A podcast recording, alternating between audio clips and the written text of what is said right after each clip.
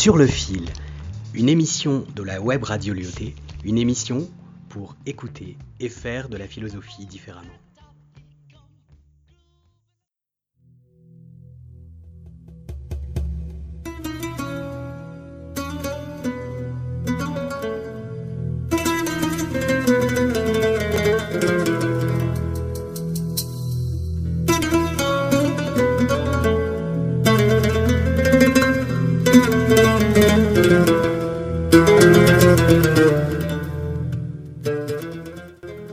Je suis arrivée il y a quelques heures au Maroc. Plus précisément, à Casablanca. Le soleil. Le soleil, eh bien, c'est la première chose qui m'a frappée et surprise. En sortant de l'aéroport, englobée par la douce brise que m'offrait la climatisation, dès mon premier pas sur le sol casablancais, le vent tiède et le soleil sont venus m'accueillir et m'enlacer. Cette ville, cette ville est comment dirais-je Étrange, oui, je pense que c'est cela. Elle m'est étrangère. Rien n'est pareil et tout y est différent. Par exemple, lorsque j'ai entendu pour la toute première fois l'appel à la prière, j'ai sursauté. Pour les autres, cela avait l'air si ordinaire, comme s'ils ne l'entendaient même pas.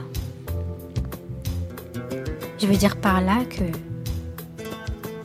ce ne sont pas des cloches qui retentissent, mais bel et bien la voix d'un homme qui chante ou parle dans une langue où je n'arrive à déceler aucun mot. De plus, une amie m'a appris que c'est le mois sacré le mois de Ramadan, le mois de jeûne. Quelle drôle d'initiative que de ne plus manger du lever au coucher du soleil. Pas de petit déjeuner, pas même de déjeuner. D'autant plus que toute la journée, les femmes sont cloîtrées dans la cuisine pour préparer non pas un, ni deux, ni trois, mais des tonnes de plats et mets.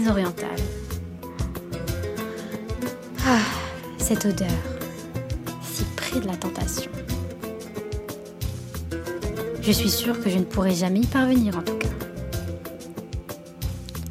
En outre, j'ai également appris de mon ami que ce rite a pour dessein de se mettre dans la peau des plus démunis, qui eux ne mangent pas à leur faim j'ai trouvé cela particulièrement louable, philosophique et distingué. Cependant, je fus très étonnée, au moment où le jeûne fut coupé, de voir à quel point cet événement culturel et religieux, qui m'avait paru en amont honorable, fut dénué de sens. En ce sens, comment se mettre dans la peau des plus démunis si dès que le soleil se couche, l'on se goinfre. En effet, ils mangeaient, ils buvaient, soupe, gâteau, jus, thé. Ils dévoraient, ils engloutissaient tout ce qu'il y avait sur cette pauvre table, étonnamment et paradoxalement, à l'image de l'un des sept péchés capitaux. Oui, de la gloutonnerie.